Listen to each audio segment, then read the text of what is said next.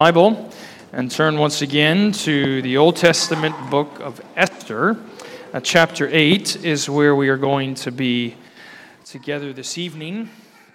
I trust that after tonight's sermon, we'll only have one week left in our study of this wonderful short story, which will mean it will conclude, Lord willing, in two weeks' time after we take our prayer meeting break next week. But let me get us going. It is, a, at least for Esther, a relatively long chapter. Let me just read all of it for us, all 17 verses, and then pray for God to bless our study, and we'll begin together. So, here now, as God does speak to you this evening through his word.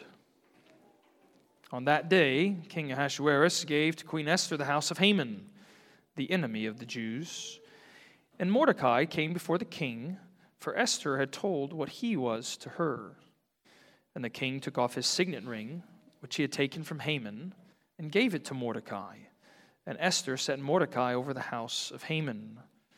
And then Esther spoke again to the king. She fell at his feet and wept, and pleaded with him to avert the evil plan of Haman the Agagite and the plot that he had devised against the Jews.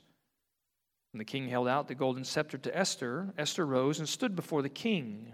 And she said, If it please the king, and if I have found favor in his sight, and if the thing seems right before the king, and I am pleasing in his eyes, let an order be written to revoke the letters devised by Haman the Agagite, the son of Hammedatha, which he wrote to destroy the Jews who are in all the provinces of the king. For how can I bear to see the calamity that is coming to my people? Or how can I bear to see the destruction of my kindred? Then King Ahasuerus said to Queen Esther and to Mordecai the Jew, Behold, I have given Esther the house of Haman, and they have hanged him on the gallows because he intended to lay hands on the Jews. But you may write as you please with regard to the Jews in the name of the king, and seal it with the king's ring. For an edict written with the name of the king and sealed with the king's ring cannot be revoked. The king's scribes were summoned at that time in the third month, which is the month of Sivan, on the 23rd day. And an edict was written according to all that Mordecai had commanded concerning the Jews, to the satraps and the governors and the officials of the provinces from India to Ethiopia, 127 provinces. To each province in his own script, and to each people in his own language, and also to the Jews in their script and their language and he wrote in the name of King Ahasuerus and sealed it with the king's signet ring. Then he sent the letters by mounted couriers, riding on swift horses that were used in the king's service, bred from the royal stud, saying that the king allowed the Jews who were in every city to gather and defend their lives, to destroy, to kill, and to annihilate any armed force of any people or province that might attack them, children and women included, and to plunder their goods on one day throughout all the provinces of King Ahasuerus on the thirteenth day of the twelfth month, which is the month of Adar. And a copy of what was to be written was to be issued as a decree in every province, being publicly displayed to all peoples, and the Jews were ready on that day to take vengeance on their enemies. So the couriers, mounted on their swift horses that were used in the king's service, rode out hurriedly urged by the king's command, and the decree was issued in Susa, the citadel. Then Mordecai went out from the presence of the king in royal robes of blue and white, with a golden crown and robes of fine linen and purple. And the city of Susa shouted and rejoiced, and the Jews had light and gladness and joy and honor. And in every province and in every city, wherever the king's command and his edict reached, there was gladness and joy among the Jews a feast and a holiday. And many people from the peoples of the country declared themselves Jews, for fear of the Jews had fallen on them. And thus far, the reading of God's word. Let's pray once again. Our Father, we do ask that you would guide us this evening by your Spirit, that you might illuminate the truth into our minds, that the light and joy of Jesus Christ would be present to us, that you might guide us, that you might lead us for your glory. We pray these things in Jesus' name. Amen. You may be seated. It was in 1954, I believe, certainly at least when he was 64 years old, that a man named Robert Watson Watt was pulled over for speeding in Canada. And the only reason it's quite interesting that he was pulled over for speeding in Canada was that this was the man who had invented radar about a decade before during the epicenter of World War II in England. And so, as the ticketing officer handed over the speeding ticket through the window to Mr. Watt, his wife cried out aghast, Don't you know who he is? And the officer had no clue neither who he was or what radar was at the time. And humorously and comedically, it was just not long later that Watt penned a poem to recount his misdemeanor offense. And the first two stanzas say, Pity, Sir Watson Watt strange target of this radar plot. And thus, with others, I can mention the victim of his own invention. His magical all seeing eye enabled cloud bound planes to fly, but now, by some ironic twist, it spots the speeding motorist and bites, no doubt with legal wit, the hand that once created it. and the reason I tell you that is because where we left off last week in our study of Esther was the story of another man who had taken a fall by his own hand, certainly at least something he had created as we left off with Haman, this enemy of the Jews, having died an executioner's worthy death as he was hanged from the gallows that he had created for this Jewish man named Mordecai. And you can almost sense there at the end of chapter 7, there, there might be this sense of pending victory, uh, of pending delight and joy in the Jewish homes of the time. But remember, the story wasn't over yet because, yes, Haman, the hater of the Jews, he may have fallen. But his edict to annihilate all the Jews, that still stood and was very much alive at the time. And it's an edict that our text means to answer tonight.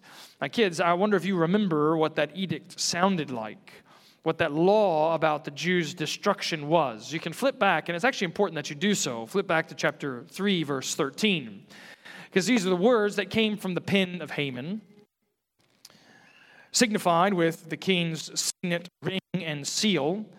A decree, according to verse 13 of, of chapter 3 as letters were sent by couriers to all the king's provinces with instruction to destroy, to kill, and to annihilate all the Jews, young and old, women and children, in one day, the 13th day of the 12th month, which is the month of Adar, and to plunder their goods.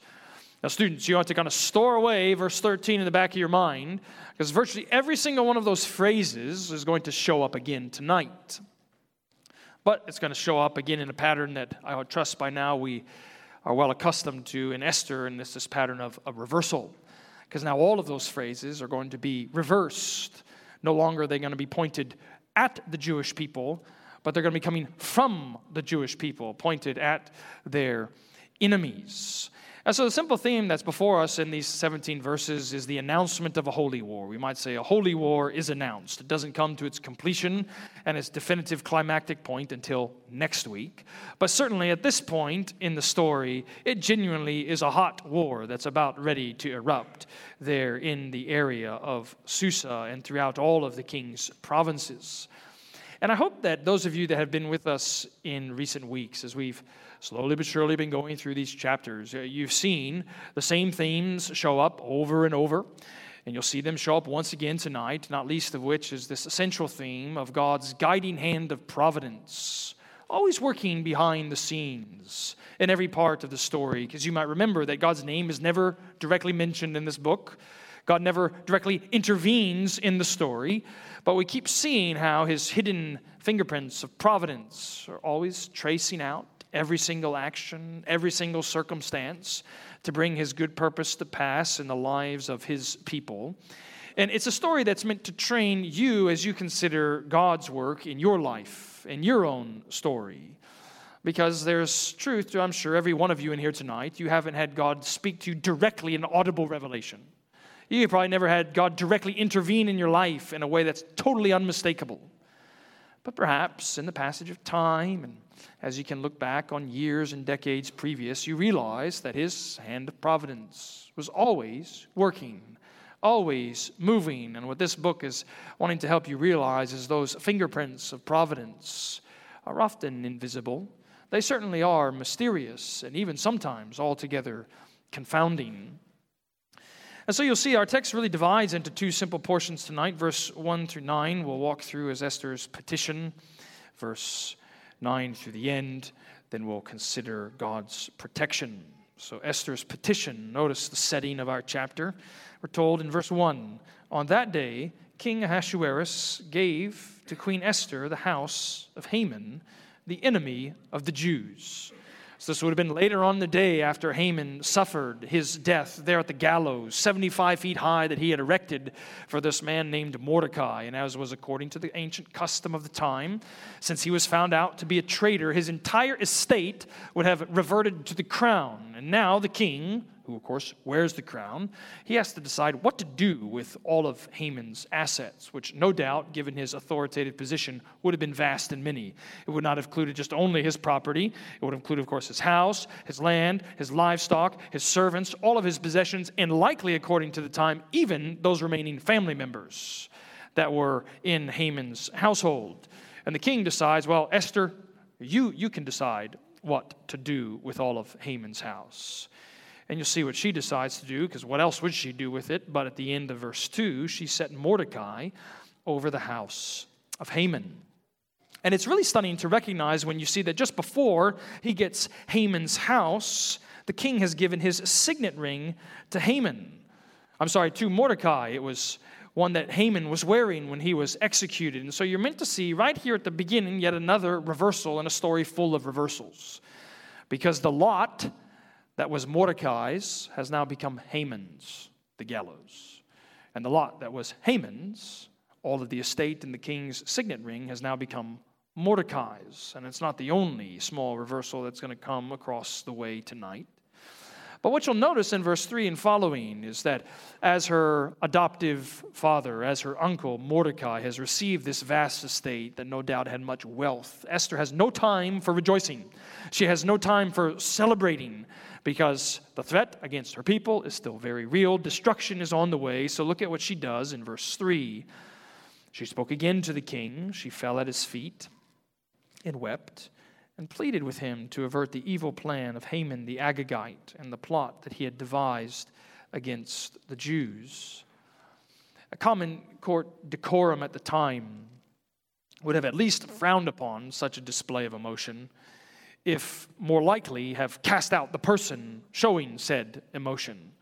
And that Esther has this kind of emotional and understandably emotional outburst in front of the king is going to show us that this isn't some sort of performance before the king. This is her being sincerely distraught at the plight of her people and the destruction that they face. And once again, the king holds out his scepter, welcoming her into his presence, saying that she can make the request that she desires to make of the king. And I want you to notice in verse 5 and 6, as she's really making this request, how she front loads her request by lacing it with these series of conditions. Kids, you'll notice really four if statements that further underscore what we've seen numerous times in this book already her shrewd deference and cunning discernment in relating to the king. For look at verse 5 and 6. She says, If it please the king, and if I have found favor in his sight, and if the king, the thing seems right before the king, if I am pleasing in his eyes, let an order be written to revoke the letters devised by Haman the Agagite, the son of Hammedatha, which he wrote to destroy the Jews who are in all the provinces of the king. For how can I bear to see the calamity that is coming to my people? How can I bear to see the destruction of my kindred? And I suppose that some of you might know that kind of earnest, sincere sense of being distraught in prayer where here you have a person coming before a king, asking for an answer that only his power can provide. And how often it is, isn't it, in the Christian life that we go before a Heavenly Father asking for something that only His power can provide, pleading, interceding, weeping and wailing, even for perhaps the salvation of a family member, for friends, coworkers that are on the pathway to destruction, and they perhaps even know it not. But you notice there's a problem with Esther's request. It's not possible to revoke a law that was previously written into legislation in this kingdom.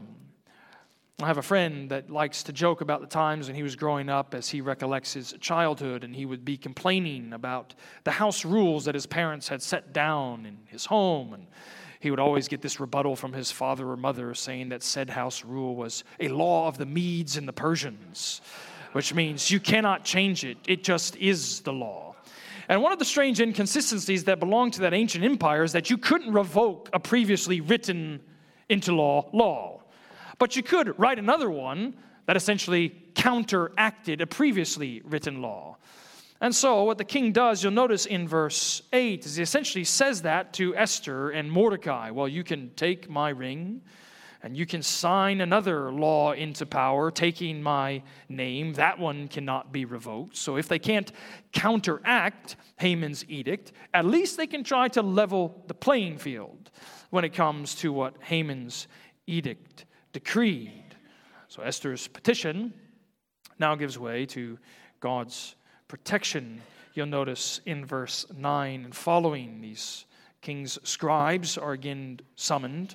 If you glance through the text, it seems as though Mordecai has no need for time to execute a new law that will counteract Haman's. He writes it down quite quickly. It's sent throughout the entire empire.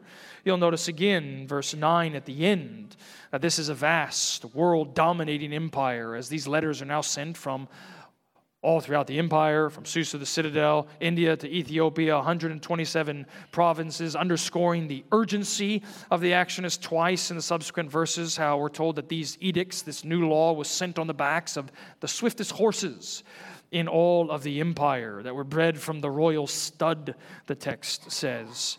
And look at verse 11 to see the actual language of this new law that stretches into verse 12. It says that the king allowed the Jews who were in every city to gather and defend their lives, to destroy, to kill, and to annihilate any armed force of any people or province that might attack them, and children and women included, and to plunder goods. And one day throughout all the provinces, King Ahasuerus on the 13th day of the 12th month, which is the month of Adar. So, kids and students, if you have stashed away in your mind the language from chapter 3, verse 13, all of those phrases that Haman had piled up on his edict, it's almost as though what Mordecai has done is just copied and pasted Haman's edict and replaced names. As now, this is another reversal, isn't it? That the very same killing, destroying, annihilating power that was now directed against the Jews is counteracted with a killing, destroying, annihilating power coming from the Jews in self defense. And sometimes when people throughout the ages, you know, they looked at this language, particularly in verse 11, this vengeance that's meted out on children and women included, this plundering uh, of goods, wondering how the Lord can allow such a thing to pour forth from his people. But you understand, if you know your New Testament well, that God has often done this as he's inflicted his vengeance upon his enemies. It's necessary for you to see tonight that it's nothing less than they deserve, which is why, even as God's people, we never want to dare tarry about the promise of God's judgment if we continue in unbelief. We never want to trifle with the reality of God's righteous retribution. It is this horrifying, it is this terrifying. It is a judgment that falls upon those who oppose his people. Thus, the end of verse 13 can say the Jews were ready on that day to take vengeance on their enemies as best we can tell, something like 11 months is going to pass by until this war actually reaches its conclusion. Certainly, by the end of verse 14, a holy war has been announced. The clouds of battle are looming, and soon they're going to break forth over this story in a climactic fashion at the end of the book. Now, two weeks ago, when I was last preaching on Esther, a church member had sent me an email I think it was the next day. It was, it was an email that was very encouraging, and somewhere near the end, the member said, I, I think that you might like this word that J.R.R. Tolkien used to use. uh, when speaking about something that seems to be a theme in Esther, and it was a word that he created called eucatastrophe, which is just a combination of two Greek words. It means something like good destruction. And it was in one of Tolkien's letters that he wrote to one of his children. He kind of marveled at his own wit when he was writing about this term. He said, I coined the word eucatastrophe, which is this the sudden happy turn in a story which pierces you with a joy that brings tears. And that's very much true to this story of Esther. It is a rapid, stunning, surprising, even, but certainly sovereign turn of events. A people who were on the threat of destruction and annihilation. Now find God's protection in a new edict in a new law, and it can't do anything other than to bring them to tears of celebration and gladness and joy. Because you see in verse 15, Mordecai continues his rise. He receives the royal regalia, even a golden crown that is great in size, and the entire city of this pagan culture of Susa is shouting and rejoicing. But what's more interesting is the Jewish people's response. Because we'll read it in just a second. But what you need to know before reading verse 16 and 17, it seems as though, with just the mere writing into law, the allowance for their self defense, this is how confident they are that they will prevail against their enemies. They're celebrating, they're rejoicing, they're feasting, they're throwing great delight and gladness in the light of God's promise towards them. It almost as though, seems as though they feel like the battle has already been won. And maybe you know that there are times in the Christian life when, even though the battle hasn't been fully won and finally won, uh, God's people know the battle will be won. And so they go ahead and rejoice already because the battle is certain in its outcome. Verse 16 and 17 notice the Jews had light and gladness and joy and honor. And in every province and in every city, wherever the king's command and his edict reached, there was gladness and joy among the Jews, a feast and a holiday. And many people, and many from the people of the country declared themselves Jews, for fear of the Jews had fallen upon them. It's another reversal, actually. If you remember at the beginning of the book, Esther didn't reveal her identity out of fear. And now you have peoples from around the kingdom taking on the Jews' identity out of fear, such as the sovereign power of God's providence at work in his people's lives as this holy war is announced. I've told some of you before that every other week or so I pull up a list of best selling books, you know, trying to figure out if there's something I want to read or, or listen to that may be new and, and hot off the press. And if you've ever done something like that, and look through enough different categories, uh, you realize that there are certain perennial bestsellers that no matter the time, no, no matter the season, they just always seem to be on the bestseller lists. And one of those that has often confounded me in certain ways is this ancient military manual called The Art of War by Sun Tzu. It just Everyone seems to still be interested in this military manual that I think was published sometime in around the 5th century BC. It's as though principles within that book, leadership structures, are still relevant to many readers today. And it's true, when you read through God's Word, it does give you, for the spiritual fight into which you've been called in Jesus Christ, something of a manual for the war, something of principles for battle. And what I want you to see, even from our chapter tonight, are three principles that you need to know for this holy war to which you've been called to in Jesus Christ as we fight against the cosmic powers of darkness. I want you to see number one God uses prayer to accomplish his purpose. God uses prayer to accomplish his purpose. What is it ultimately? That brings forth this law that allows the Jews to defend their name and reclaim their honor but Esther's petition. She, by the end of the book, seems to be at the end of herself. She's emotional. She has nothing left by way of strategy and tactics to gain the king's power and protection. She's only got a petition that she can make. And what good news it is, I trust, for you to see tonight that you don't go to your heavenly Father like she went to that earthly king, fearfully entering into his presence wondering if he's going to even listen to her. Now you get to go into your heavenly Father's presence, the great King over all of the universe, confidently if you know Jesus Christ. Certainly assured that Jesus, through his intercession for you, will lead the Father to take your requests and turn them for your good and answer them according to his own timing. We said this even a few weeks ago. Sometimes in the Christian life, you might say to a brother and sister, say, Well, all I can do is pray. And recognize you have the greatest weapon in your heart at that moment prayer to the sovereign God who can wield everything for the purposes and good of his people.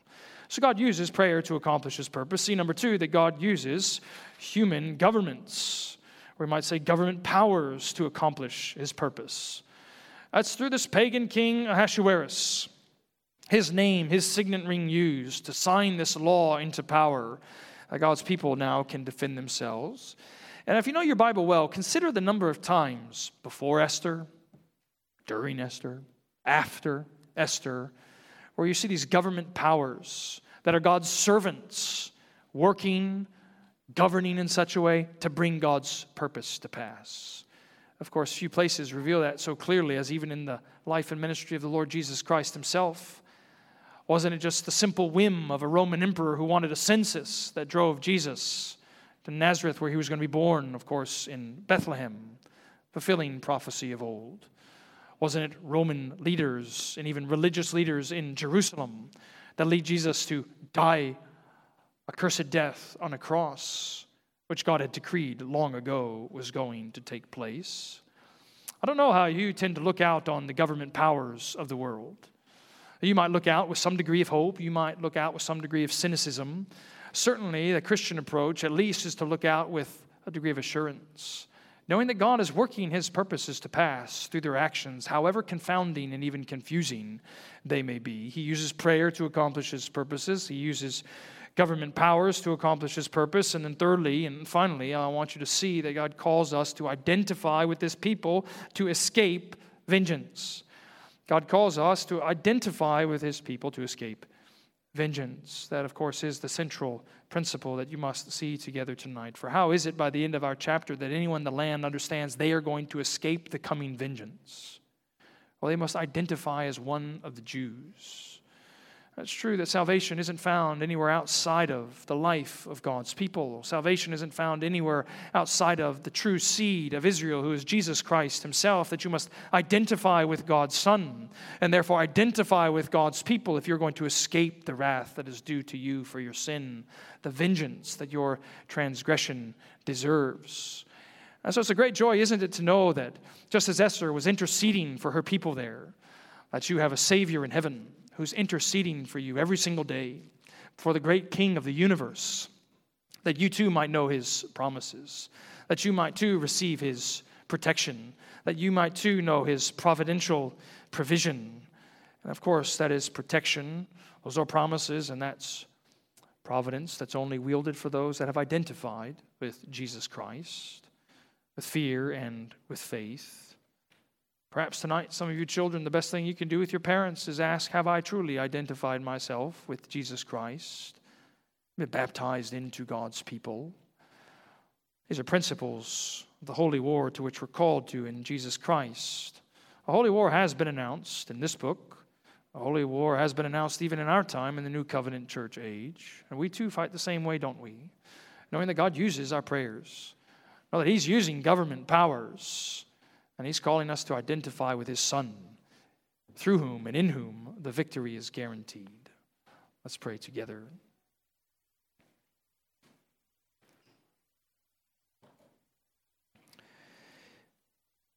Lord, we do ask that you would minister to us your truth in the ways in which our heart so desperately needs it. Some of us need the convicting power of your Spirit. Some of us need His comforting power. Some of us need His strengthening power. Some of us need His warning power. And Lord, we do ask that you would, by your sovereign mercy and grace, help us to respond with faith and repentance in every place, in every station where we find ourselves, that you might be glorified, that we might be faithful to fight the good fight of faith. And we pray all of these things in Jesus' name. Amen.